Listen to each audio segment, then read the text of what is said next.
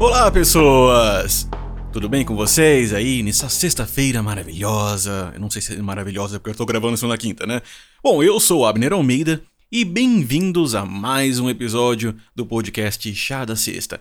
Esse momentinho onde nós tomamos um chá, comemos biscoitos e conversamos sobre as vicissitudes da vida. Aqui comigo, assim como no primeiro episódio, tenho ela, essa maravilhosa pessoa incrível, Bibiana Virtuoso. Bibi, como é que você tá? Oi, Abner, tudo certo e você?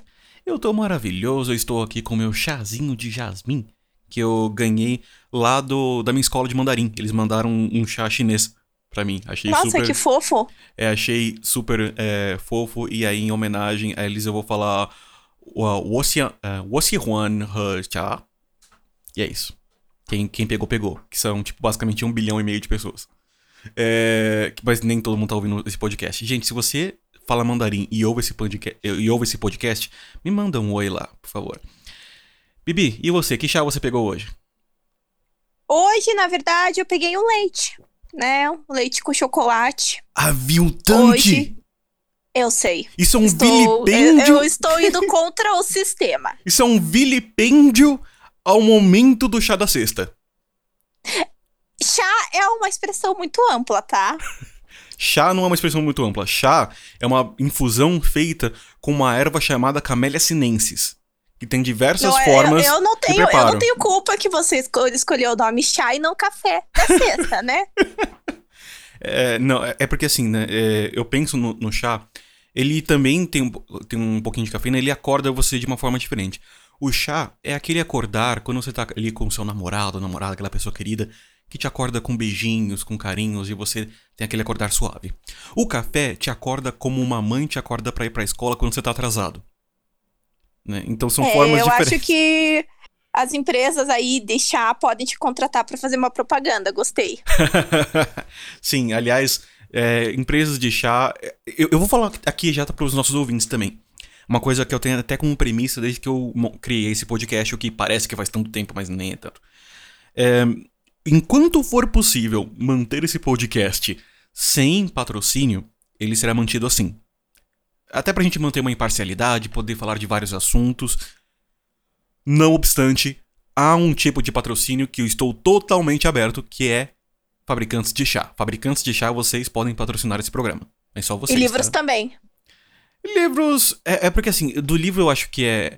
Eu teria que pensar bem, porque se eu quiser criticar um livro e falar uma coisa negativa, eu quero ter liberdade editorial também pra poder meter o pau no livro.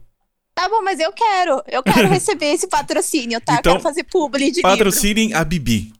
Tá? A, Exato. A Bibi, a Bibi está aberta a patrocínios de editoras e eu estou aberto a patrocínios de fabricantes de chá. Me liga. É, bom, vamos lá. No programa de hoje... Nós vamos falar sobre uma série que mexeu comigo, mexeu com muitas pessoas. É uma série super premiada, que é uma comédia, mas também tem uma carga filosófica muito por trás disso, que é o que a gente vai falar também hoje, que é a série The Good Place, com, ou como eu gosto de me referir a ela, Um Lugar da Hora. Antes de mais nada, eu preciso avisar aqui que esse programa terá spoilers basicamente daqui pra frente. Então, se você não se incomoda com spoilers, pode ficar aqui, pode continuar assistindo ou ouvindo, né? É, e se você se incomoda com spoilers, eu recomendo você parar o que você tá fazendo agora e vai assistir a série The Good Place, que é maravilhosa. Bibiana, conta pra gente aí o, sobre o que é essa série. Bom, então, The Good Place, que eu indiquei para você assistir, vamos sempre lembrar disso, assim como Taylor Swift. Minhas indicações são muito boas. Já, você que você nunca é... vai deixar eu esquecer disso. Não, não vai, não vou. É... The Good Place, então, é uma série... É uma série relativamente curta, salvo engano, são quatro temporadas ou cinco temporadas? São quatro, né? Quatro temporadas com episódios de vinte minutos, mais ou menos, em média. É uma série muito gostosa de ver, que eu descobri porque todo mundo estava assistindo The Good Place na última temporada. E eu queria entender o que, que era essa série. E na série, bem em resumo, porque acontece muita coisa no meio... É, conta a história da Eleanor, nossa querida protagonista, que um dia ela acorda e ela descobre que ela está no céu. Ela encontra um cara, né, o... Ai, como é que é o nome dele? Meu Deus, esqueci totalmente. Peraí, de... o Michael? O Michael, isso. Ela, né, ela, ela encontra o Michael, que é, eu entendo que ali representa talvez uma figura aí divina. Uhum. E ele explica pra ela, você morreu e você está no paraíso. E o paraíso é uma coisa muito engraçada. Ela tem lá uma vila toda colorida, coisa mais fofa do mundo, né? Que tem, inclusive, a, a, a, o lugar pra eles jantarem, tem o lugar do frozen yogurt, que isso a gente vai falar também, especificamente sobre esse, este tópico. Uhum. É, as, as casas, elas acabam sendo projetadas de acordo com o que a pessoa gostava em vida. E o mais interessante, as pessoas quando chegam no paraíso, elas têm uma alma gêmea. E a Eleanor descobre que a alma gêmea dela é o Chidi, que é um professor de filosofia e ética. Só que as coisas começam a ficar muito confusas, porque ela fica se perguntando como que ela foi parar no paraíso, sendo que ela não era uma pessoa tão boa, tão maneira assim quando ela era viva. Inclusive, o fato dela ter como alma gêmea o Chidi É, torna tudo mais esquisito, porque ele não tem nada a ver com ela, absolutamente nada a ver. A Eleanor, quando ela era, ela era viva, ela não era uma pessoa tão legal assim, né?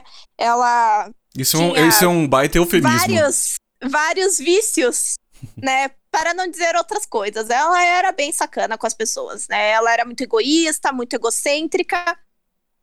E acaba que ela, come, ela começa a, a, a pensar, por que que eu estou aqui? Eu vim pro lugar errado, me mandaram no lugar errado. E a partir disso a história começa a se desenrolar, porque começam a acontecer muitas coisas esquisitas no paraíso, né? No, nesse plano é, é, extra é, terreno. E ela começa a se preocupar, porque ela acha que ela vai ser mandada embora de lá, se descobrirem. E ela, ela pede ajuda, então, pro Chidi, pra ele é, ajudar ela a, a ser uma pessoa melhor, pra ela poder continuar lá. E no meio do caminho, eles também conhecem daí a Tahani, que é maravilhosa, eu acho que é a minha personagem preferida da série inteira, que é uma socialite também, bem engraçada, e que vive numa super mansão, que tem como alma gêmea um monge, né? Que depois a gente descobre que, na verdade, ele também estava no lugar errado, né? Que é o Jason, que também é um personagem sensacional. Nós temos a Janet, que é o banco de dados deles, que é incrível. A Janet, pra mim, é uma das melhores personagens, assim, de todas as séries que eu já assisti. E no final das contas, né? Isso que é o mais legal. No final da primeira temporada, calma, nós temos... Calma, não vamos contar ainda? O quê? O vamos, final vamos, da primeira temporada? Vamos segurar um pouquinho? Tá bom, vamos segurar. Porque esse então. é um plot twist. Isso é um plot twist. É um plot twist que eu já adianto. Eu considero o melhor final de temporada que eu já vi. Eu acredito que é o melhor. Mas, né, vamos retomar então. Então, assim, isso acontece tudo na primeira temporada, né? Uhum. E aí nós entramos em questões muito interessantes, né, envolvendo a questão de ética e moral, que eu acho que o Abner pode falar um pouco, para depois a gente retomar aí a segunda etapa da conversa, que é pós a primeira temporada e o final, né? Sim. Aliás, eu falando aqui para os ouvintes, a, a forma que a Bibi me, me apresentou essa, essa série foi assim: Abner, tem essa série que tem um personagem que é você. Né? É igualzinho, idêntico, é, meu Deus. É, é assim, é, fisicamente é diferente, mas é, é, é basicamente eu, que é o Chidi, que é o professor de filosofia. E a, a, a, o que eu queria levantar aqui alguns pontos. Primeiro é o sistema como que foi apresentado no pós-vida. Esse sistema, ele é baseado numa pontuação, num score de coisas boas e coisas ruins que são feitas. Tá? Em terra. E essa é uma forma de julgamento que é, ela é bem interessante, e ela meio que tentou de uma forma de uma forma bem genérica sintetizar várias tradições sobre o pós-vida. A gente pensa muito no no que define ser uma pessoa boa ou que define ser uma pessoa ruim. É, eu já adianto que na série o Chidi, ele usa muito uma lógica kantiana De, de definir o que é moral e o que é ética. Não vou entrar nesse aspecto de Kant, porque ele explica muito melhor do que eu ao longo de vários episódios, e é mais divertido ele falando do que a gente tentar resumir isso aqui no episódio. Mas a grande discussão é, é assim: o que você faz na, em vida e qual é a motivação que está por trás do que você faz. E eu vou é, depois explicar, depois do plot twist, explicar por que, que a motivação é importante.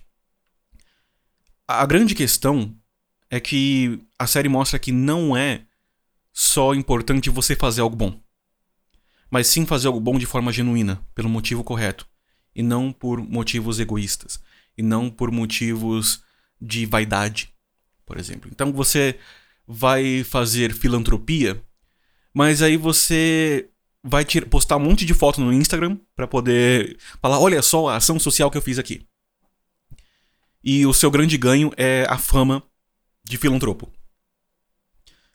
De fato, houve uma, uma ação positiva, mas ela foi feita de fato para ajudar alguém.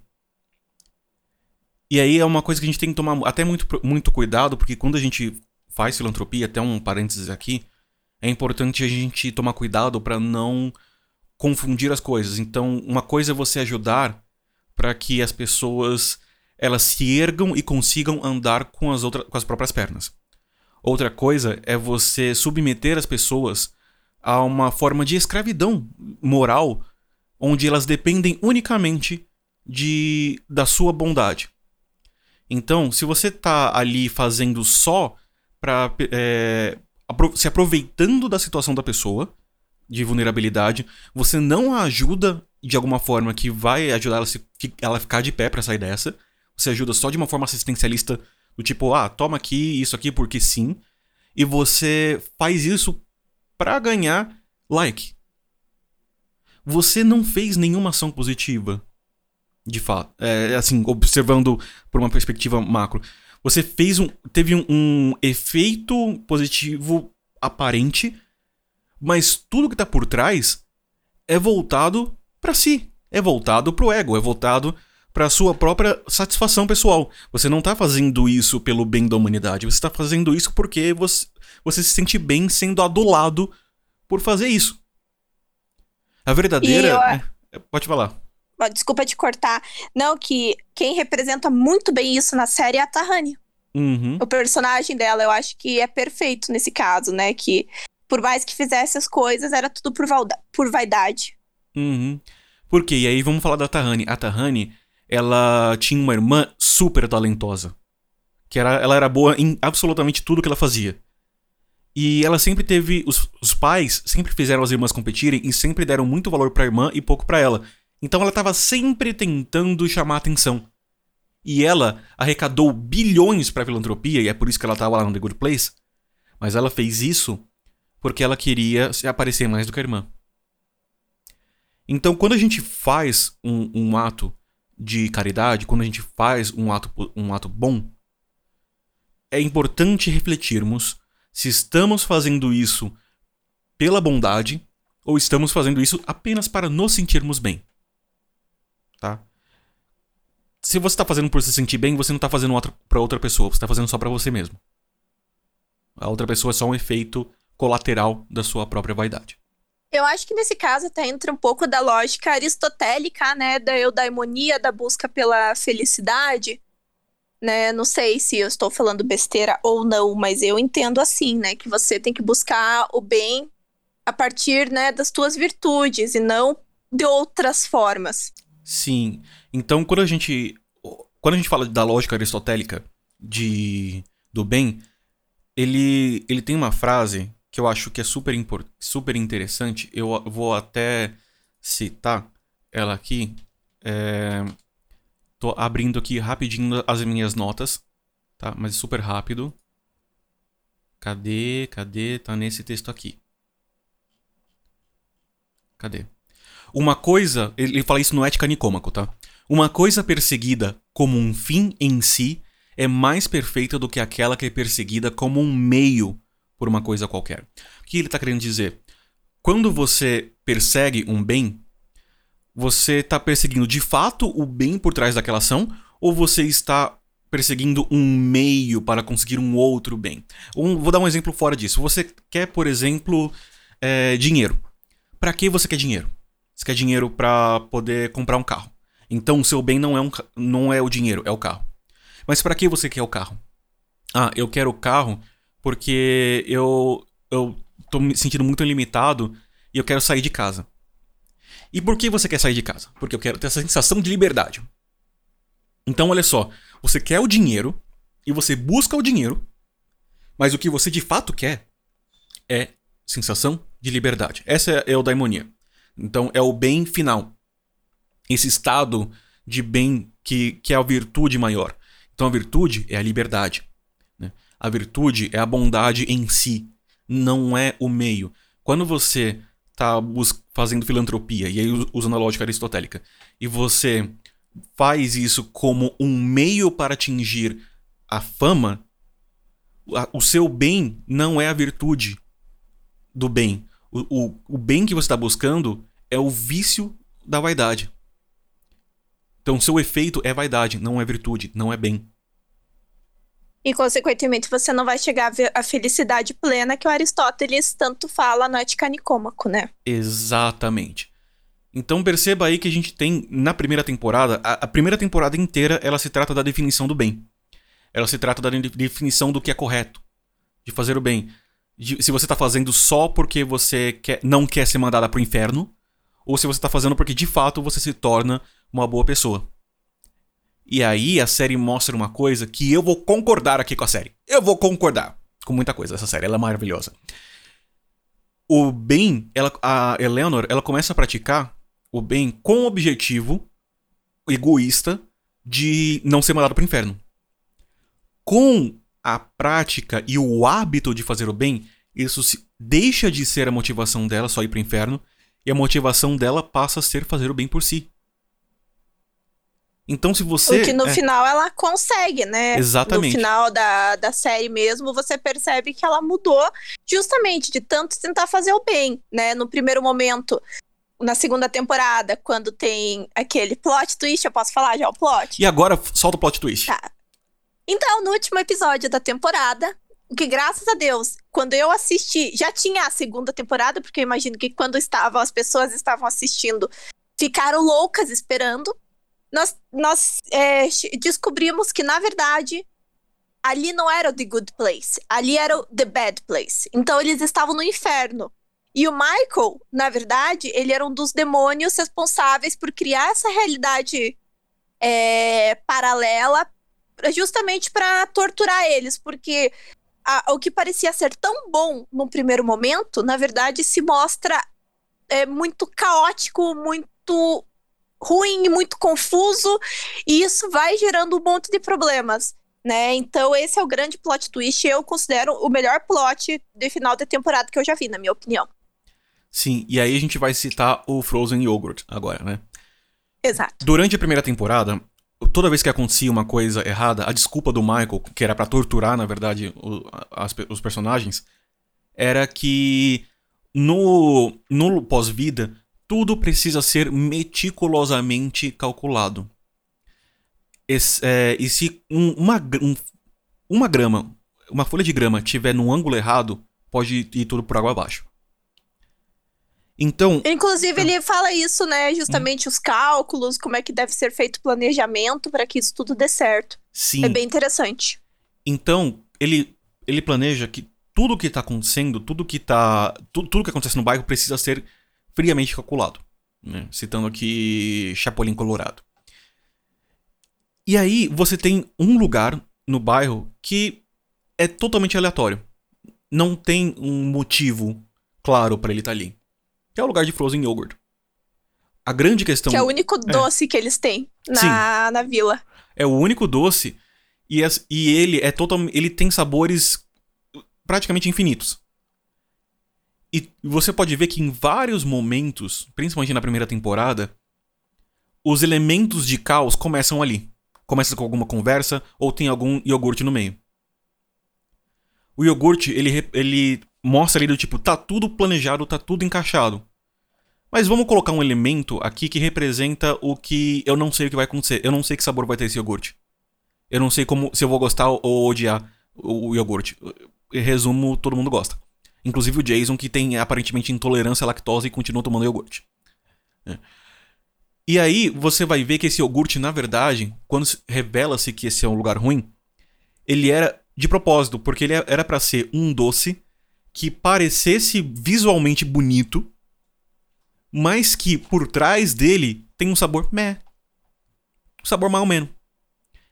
E, e se você for pensar, esse é o resumo dessa série. Aham, uhum. Exato. Né? Eu acho que, já adiantando um pouco do que eu até queria trazer depois, mas sobre o final da série, eu gosto muito, justamente por causa disso. Porque mostra que essa perfeição que muitas vezes a gente busca, seja no relacionamento, seja na vida, seja no que for, ela não é tão boa. Porque ela não existe. Não existe nada sem o mínimo de caos e o mínimo de imprevisibilidade. A vida é isso. Tanto que existe aquele termo da série que eu amo muito, que é o Jeremy Bearimy. Uhum. Que eu acho sensacional, que mostra justamente a vida cheia de altos e baixos, cheia de curvas. E existem coisas que estão fora do nosso alcance, que vão acontecer a gente querendo ou não, né? É só pra expli- explicar pro ouvinte, que talvez não tenha assistido a série, mas está ouvindo aqui também. É, Jeremy Bearimy é como eles explicam o conceito de como o tempo passa no pós-vida. Então, no mundo material, encarnado, tá, a, o tempo ele passa como se fosse uma linha, né? Você tem passado, presente e futuro. No pós-vida, o tempo, ele, ele se move de uma forma meio irregular. E quando você desenha esse formato do tempo, parece que está escrito Jeremy Bearimy. Então, ele, ele não é só uma... não é um nome aleatório, é de fato a forma como eles determinam o tempo. E, e de fato você vai, vai ver que esse, essa série ela trata muito de aparência, de quebrar a aparência, quebrar a expectativa. E aí a gente tem a... eu acho que a segunda e a terceira temporada elas são muito engatadas uma na outra, né? Eu acho que elas não são muito juntas. Bibi, quer contar pra gente sobre a segunda e a terceira temporada? Olha, eu acho que é melhor você contar, porque a segunda e a terceira eu lembro algumas coisas, porque eu lembro muito bem da primeira e lembro o final da série, porque faz tempo que eu assisti. Mas em, em, su- em resumo, na segunda temporada, a Eleanor, ela, todos eles, né, o Chidi, a Eleanor, Tahani e o Jason recebem uma segunda chance pra voltar pra Terra, né, e tentar provar que eles são de fato pessoas boas pra eles poderem ir pro, pro The Good Place, é isso, não é? Sim, exato. E é muito interessante, porque é nesse momento que a Eleanor começa, ela passa, sei lá, seis meses tentando ser uma pessoa boa, fazendo as coisas, porque por mais, é, é, salvo engano, eles também não tinham memória, né, uhum. do que tinha acontecido. Mas ela, de alguma forma, ela sentia que ela tinha que fazer o bem, e é muito engraçado, porque o Michael, que era, em tese, o demônio sádico, que deveria ser, ele acaba indo ajudar eles. Eu acho isso muito legal, porque realmente é uma quebra de expectativa. Você não esperava isso do personagem. Ele desce pra Terra justamente pra tentar levar eles pro bom caminho. Ele acaba sendo tipo um anjinho da guarda. Do demônio da guarda. É, o demônio da guarda. e, e é muito legal isso. Eu também gosto muito, assim, do... É, a parte que isso, é, tem o inferno. Eu gosto muito lá daquele outro demônio. O... Sean? O Sean, eu adoro ele. E a Bad Janet, então... sem Sim. comentários, né? Eu amo a Bad Janet. Melhor personagem. Mas eu acho bem interessante tudo isso, né? Porque a série, ela é bem caricata. Ela, e ela trata de temas muito profundos. Por exemplo, a questão das almas gêmeas. Porque ao longo da série, a Eleanor se apaixona pelo Chidi, né?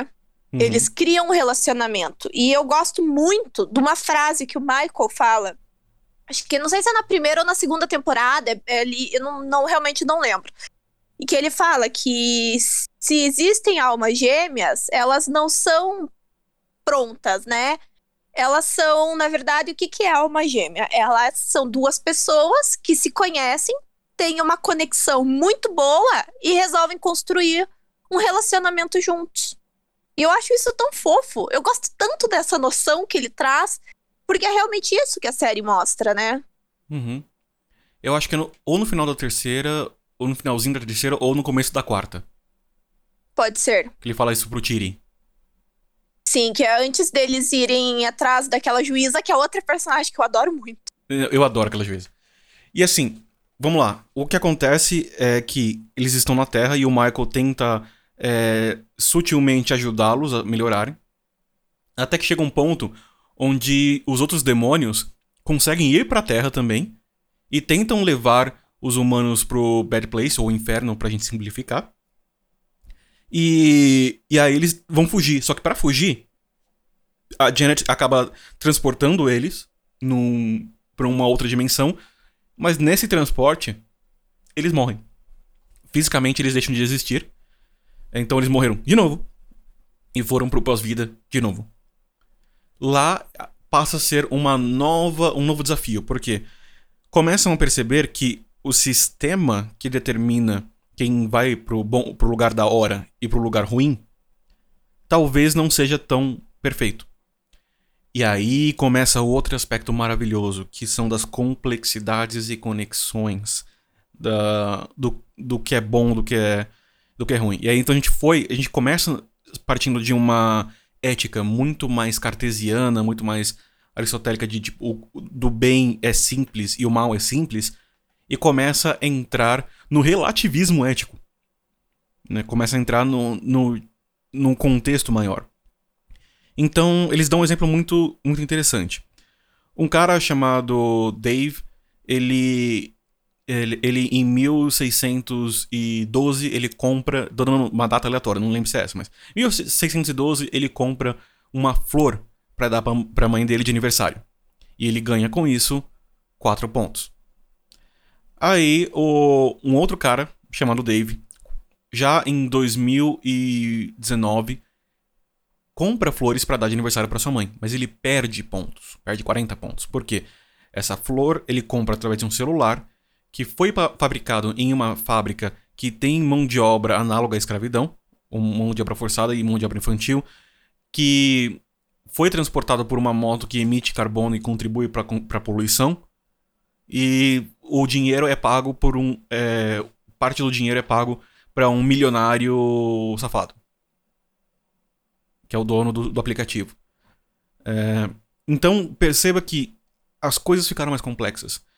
O, o simples ato de você dar uma flor para alguém envolve toda uma cadeia de ações inconscientes. E aí que vem a pergunta que eu queria ouvir a sua opinião, Bibi.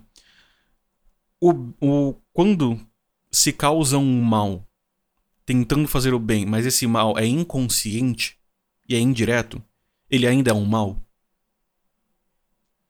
Olha, é, você me pegou agora com essa pergunta, viu? É, eu acho que... Bem, eu entendo que às vezes é, é, é o que acontece na vida. Por exemplo, às vezes você conta uma mentirinha para uma pessoa, você omite alguma coisa dela, porque você sabe que vai ser pior se você contar, entende? Você não tá fazendo por mal, porque se ela souber, ela vai ficar mais triste ainda. Eu acho que é meio que isso que acontece. Às vezes, você cometer um pequeno deslize moral, um pequeno deslize ético, às vezes é necessário, sabe?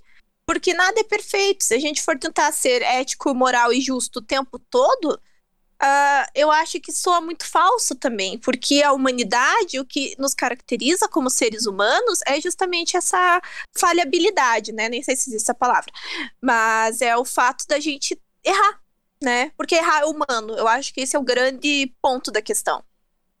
Uhum. E, e a grande questão... Eu acho que a gente soma isso com o fato que a gente erra, e a gente erra sem saber. Exato. Porque, por exemplo, eu posso... É, sei lá, eu, qualquer coisa que eu fizer está envolvendo uma, uma série de outras coisas, né? Porque eu, eu, eu vivo num, num sistema. Um sistema, seja um sistema familiar, um sistema de normas, um sistema de amigos, né? A gente tem vários tipos de sistemas. E a gente está interligado com eles. Então, nada do que eu fizer não vai impactar, de alguma forma, os outros, entende? Tem também toda essa questão. Uhum. E é com base nisso que eles conseguem reformular o sistema do pós-vida. Eles acabam entendendo que o sistema de pontos talvez não, não fosse suficiente, porque perceberam que no pós-vida a, a, a alma da pessoa, o espírito da pessoa era capaz de aprender ainda assim. E aí a gente começa a entrar em outros campos místicos e filosóficos e esotéricos, uh, como, por exemplo, linhas do espiritismo ou do espiritualismo, que entendem que a alma continua uma jornada, que a morte é uma passagem entre um estágio e outro e não um fim em si. talvez o fim da existência material apenas. E eles pensam, se a alma ou se o espírito consegue continuar aprendendo e consegue continuar melhorando, não faz sentido considerar só a experiência na Terra. E então eles não entram nas veredas da reencarnação no, dentro dessa série, mas eles apresentam uma outra ideia, que é muito parecida com o conceito de purgatório. Que é, vamos fazer o seguinte, já que o sistema de ponto não está tão da hora, vamos colocar as pessoas, é, submeter as pessoas em provas, para ver se elas são capazes de aprender a serem melhores pessoas. Então a gente vai jogar essas pessoas contra os seus maiores vícios, para ver se elas aprendem a rejeitar esses vícios e aprendem a identificar a virtude que eles têm. E com isso muda completamente, porque em vez de você ir para um lugar ruim, você vai para um lugar que não é fácil necessariamente, você vai passar por provas, mas aprendendo com essas provas, você pode ir pro céu ou pro lugar da hora. E é uma segunda é... chance, né? Que você ganha indo pro esse lugar intermediário. Exatamente. E o, o que você fez em vida, em terra, não, é, ele também conta como um fator de dificuldade. Se você for uma pessoa muito boa em vida, a dificuldade para você passar por, esse, por essas provas vai ser baixíssima. Se você for uma pessoa bem bosta em vida, você vai ter uma dificuldade muito maior para passar por isso. Então, eles reformulam o sistema e, e muda completamente para a vida. E aí, a gente tem um sistema de purgatório que não é novidade dentro do cristianismo, pelo menos o católico. Sim, e agora que a gente começou lá no inferno, né, o The Bad Place, nós fomos para o purgatório e nós finalmente chegamos no céu, né, o The Good Place propriamente dito. Uhum. Que eu acho bem importante da gente trazer aqui, porque bem na verdade o The Good Place, ele aparece pouquíssimo na série. Uhum. É, é bem no final da série. Sim, na metade e pra frente da quarta temporada, né? Sim. E o, o que eu gostei mais dessa série foi esse arco final, porque você esperava tanto do The Good Place e você descobre que o The Good Place não é um lugar tão da hora assim. Uhum. Né? Porque você já atingiu a felicidade suprema. E eu acho que entra daí a questão que é o, é o final da série. Sem expectativas a gente não vai pra frente.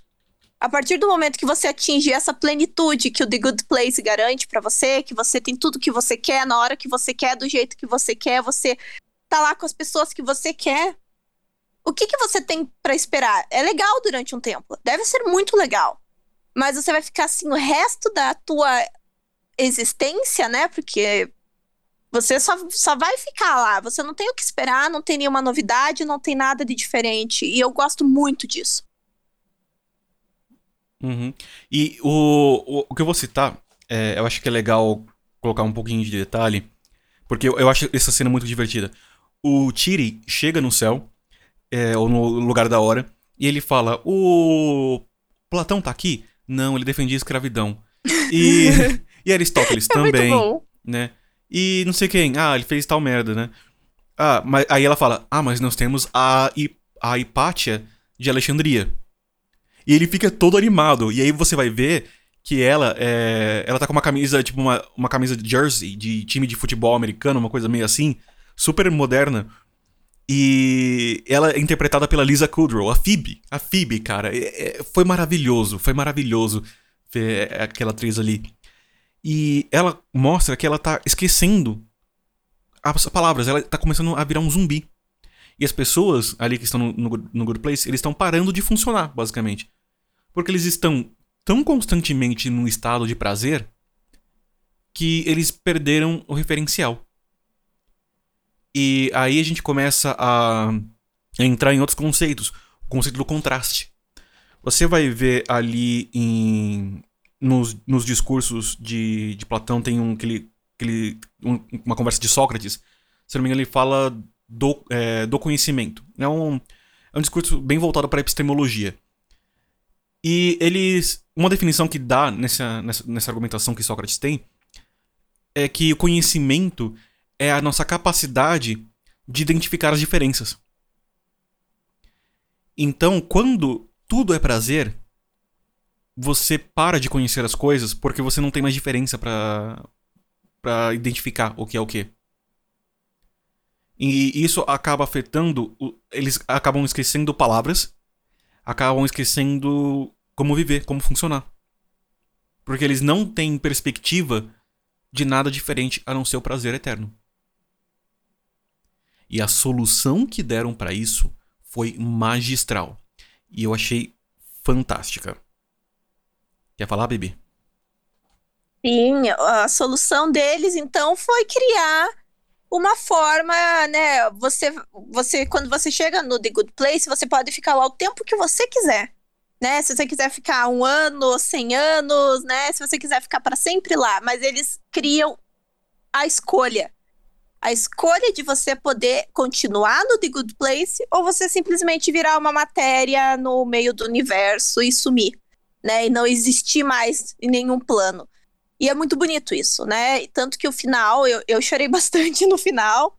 É muito legal, assim, porque... Bom, eu vou dar um spoiler aqui, né? Uhum. Que tem a conversa que o, o, o pessoal começa a se dar conta que já deu o tempo deles ali, né? Primeiro é o Jason, que vai pro...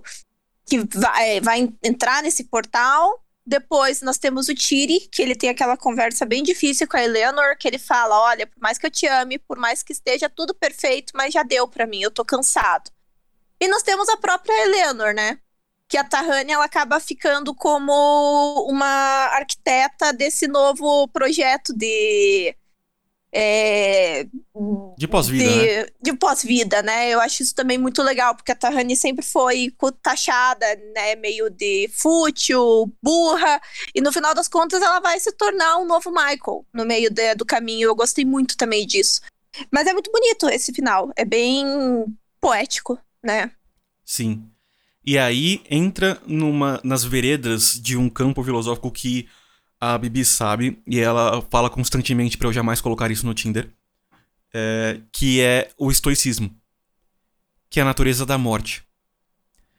É, o, o grande propósito da nossa vida é a morte. Enquanto no, quando nós nascemos, nós, nós sabemos que vamos morrer. Nós temos uma certeza na vida, que é a morte. E a gente pode ignorar isso e viver a vida inteira sem aceitar essa natureza. Ou a gente pode entender que um dia a gente vai morrer. E ao entender que um dia a gente vai morrer, e ao aceitar a natureza da nossa existência, nós podemos aproveitar melhor a nossa vida. E aproveitar não, não significa sair por aí cheirando cocaína em bunda e enchendo a cara. Não. É, é aproveitar no sentido de... Quando você termina o dia, você fez o que você queria ter feito? Você falou o que você queria ter falado? Você... O seu coração sentiu o que você queria ter sentido? Você viveu o que você queria ter vivido? E aí eu proponho uma reflexão agora. Você que está aí ouvindo. Nesse momento, feche seus olhos, exceto se você estiver dirigindo. Aí não fecha o olho, não. Mas se você puder, feche os seus olhos agora. Você também, você também, baby. E eu quero que você pense agora. Pelo que você morreria? O que no universo você daria a sua vida?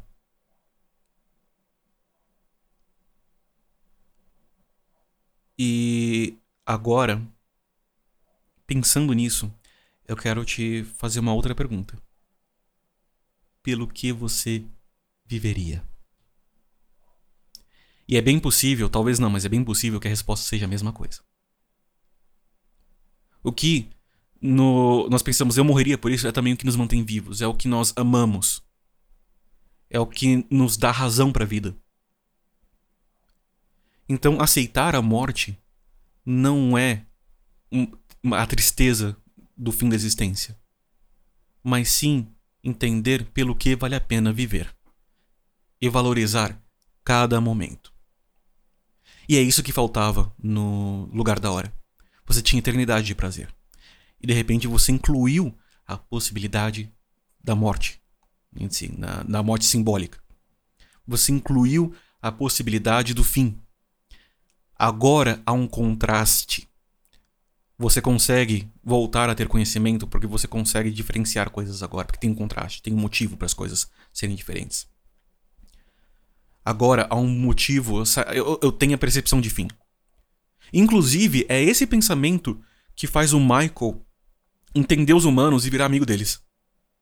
O dia que o Michael entende a mortalidade é o dia que ele muda. Então, eu acho que a grande lição que essa série dá é exatamente isso. Entenda a morte, ela vai acontecer eventualmente. Sabendo que a morte é uma certeza, a gente pode considerar que a vida é uma escolha. Você escolhe. Você não escolhe morrer, mas você escolhe como você quer viver. E aí a gente chega no final, onde você chega num estágio, eles descrevem esse estágio final como uma paz interior. Uma paz que suplanta qualquer coisa, uma quietude da alma. E aí a gente vai... O, o Chidi, ele faz uma analogia muito, muito linda. Que imagina que a, a onda... Ou imagina uma praia. E aí você vê uma onda no oceano. A onda, ela tem forma. Ela tem um tamanho, você pode medir, você pode perceber. Você pode tocar na onda. Mas no momento que ela chega na praia, essa, ela, essa onda se desfaz. E a água retorna ao mar. E nós temos várias linhas teosóficas, então várias linhas é, teológicas e filosóficas que pensam nisso. Quando nós vencemos o nosso limite da pessoalidade, do ego, do indivíduo, nós ascendemos a um novo estágio onde nos conectamos com um todo. E esse todo não é uma manifestação pessoal. Não é uma manifestação de um indivíduo, mas sim de um coletivo universal, do um. E aqui eu vou até citar, eu tô dentro do... Junto comigo eu vou citar um pouco de hermetismo, então vocês podem ler mais sobre esse, esse tipo de conceito no Corpus Hermeticum, do Hermes Trismegistus, ou aqui eu vou citar uh, a Tábua Esmeralda, que é, uh, é atribuída a Hermes Trismegistus, mas eu não vou usar o latim, eu vou usar a tradução do... Care. Tem uma tradução do, do Isaac Newton, que eu, que eu acho que é uma tradução bem interessante, ela é bem mais, mais leve. Eu tô procurando aqui. Eu vou usar... Aqui. Eu vou usar uma tradução mais genérica, então, porque eu tô, não tô achando a página. E é isso mesmo, aqui não tem corte. Ele diz no, no terceiro princípio da Tábua Esmeralda: e todas as coisas vêm dessa unidade. Através da unidade, e todas as coisas seguem essa unidade da mesma forma. Ele fala que tudo no universo vem do um, vem do único.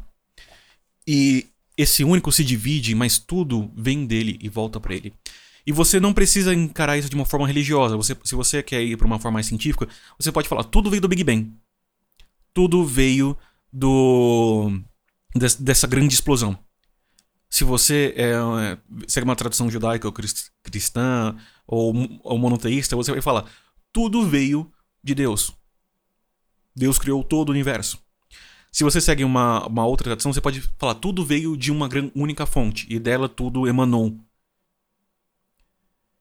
Então, ele fala do retorno. No final de tudo, quando você já transcendeu a fase inferior, transcendeu o purgatório e transcendeu o paraíso, o próximo passo é retornar ao uno, à unidade. E aí acontece uma coisa linda, que para mim simboliza muito essa, esse retorno à unidade. Ah, quando a Eleanor ela passa pelo portal e ela se desfaz, você vê ela se desfazendo em vários pontinhos dourados, né? E aí você, a câmera acompanha um desses pontinhos dourados indo para a Terra. E vê um cara que recebeu uma correspondência errada e ele joga no lixo. Aí o pontinho dourado encosta nele. E ele volta no lixo, pega a correspondência e vai lá e entrega para o destinatário correto. E aí você vê a essência que foi devolvida ao Uno pela, pela Eleanor é a bondade. E aí chegamos no ponto que eu acho que é o grande ponto final. O um... A, a grande consciência universal, ela se, vai se resumir no fim de tudo. Toda essa série, toda essa jornada que foi feita, ela se reúne, reúne, ela se encerra numa essência: o bem. O bem no, na forma mais pura, o bem como virtude. E é sobre isso que é The Good Place, virtude. Bibi? Exatamente. Oi, estou aqui ainda. É... Não, justamente, eu gostei muito dessa reflexão, porque aos ouvintes... Eu e o Abner conversamos um pouco sobre o tema, porque ele ficou muito empolgado e nós ficamos só na parte da primeira temporada. Uhum. A gente só discutiu a primeira temporada, já faz um tempinho. Mas o que eu gostei, assim, muito essa questão da finitude, né? Eu acho que entender que as coisas têm um fim fazem, faz a gente valorizar o processo pelo qual nós passamos, né? Porque às vezes a gente só quer saber do final da jornada. E o final nem sempre é o que importa, né? É o, o importa, às vezes, é o caminho para você chegar lá. Que eu acho que é isso que a série mostra, né? No final das contas, o ir pro, pro céu lá, pro The Good Place, não, não era o melhor. A melhor coisa, na verdade, foi os amigos que Eleanor fez no meio do caminho, é, a união, o amor, a bondade, o companheirismo, né? Que são outros bens, né? E eu, eu, gostei, eu gosto muito dessa ideia. Sim. Bom, gente, é... Bibi, tem mais alguma coisa a adicionar sobre The Good Place? Não, só que é pra todo mundo assistir. Caso você tenha chegado até aqui e ainda não assistiu, assista, né? E pra quem assistiu, se quiser reassistir pra, pra pensar um pouco aí sobre essas pequenas reflexões, porque é uma série que a gente poderia ficar falando muito. É uma série que tem um contexto filosófico maravilhoso, é uma série, ao mesmo tempo que ela é leve, ela é divertida, ela tem todas essas reflexões, né? Que, por isso que ela é uma série tão premiada. Mas eu realmente indico essa, é, é, essa, esse entretenimento aí, e eu acho que vale muito a pena, né? Porque mostra coisas muito bonitas e que nesse momento que a gente tá vivendo, principalmente, que é tão difícil, que a gente tem que lidar com tanto, tanta tristeza, tanta morte, é importante também pra gente entender melhor esse processo todo, e nada melhor que uma boa série pra fazer isso, né? Sim. E do meu lado eu quero deixar aqui uma dica cultural pra você, se você tiver mais interesse em ler sobre assuntos filosóficos além do, da ética kantiana que é citada na série, vou recomendar pra vocês, pra vocês alguns livros. O primeiro deles, ele é chato de ler, eu vou adiantar que até pra mim ele é chato de ler, que é o Ética a Nicômaco, de Aristóteles. Esse é chato, meu Deus, eu tive que ler duas vezes pro vestibular, não li inteiro, só li alguns trechos, e eu fiquei seis meses estudando Ética a Nicômaco pra entender o livro. Não, foi, é, é um livro que eu também tive que escrever um trabalho uma vez e... É, ele é muito bom, mas ele é muito pesado de ler, ele é muito chato Exato. de ler. É, outro livro que eu vou recomendar pra vocês é o Sobre a Brevidade da Vida, de Seneca, que eu acho que ele traz muito dessa reflexão, exatamente, e a gente vai morrer, o que você faz com a sua vida? E uma outra que é um pouco mais chatinho, e ele é um pouco mais, é, mais pesado de ler, não no estilo, mas no conteúdo, é o Edificar-se para a Morte, que são as cartas morais a Lucílio, de Sêneca. E, por fim, eu deixo aqui, para quem quiser é, um pouco mais de uma leitura um pouco mais esotérica e não tão filosófica, mas que é, para pensar, para complementar essas leituras, eu recomendo dois livros. Um é o Kybalion, Os Três Iniciados, e o outro é o Corpus Hermeticum, de Hermes Trismegistus. Essas são as minhas recomendações de leitura. Você, claro, pode é, ler nenhum desses ou ler todos. É, eu, eu talvez eu tenha lido todos. É, Bibi sabe que eu tô num, num ritmo de leitura um pouco absurdo. Não, é, tá um pouquinho, tá um pouquinho. Eu tô, eu tô lendo um pouquinho demais. É, mas por hoje é isso. Não esqueça, não esqueça de, se você gostou desse, desse episódio, se não gostou, deixa lá o seu comentário lá no chá da sexta ponto com ponto b r. Ou você pode ir lá no meu Instagram ou no meu Twitter, que os dois são arroba BraveSirAlmeida. Então por hoje é isso, beijão pra vocês, tchau, tchau e até tchau, semana tchau, que vem. Tchau, pessoal!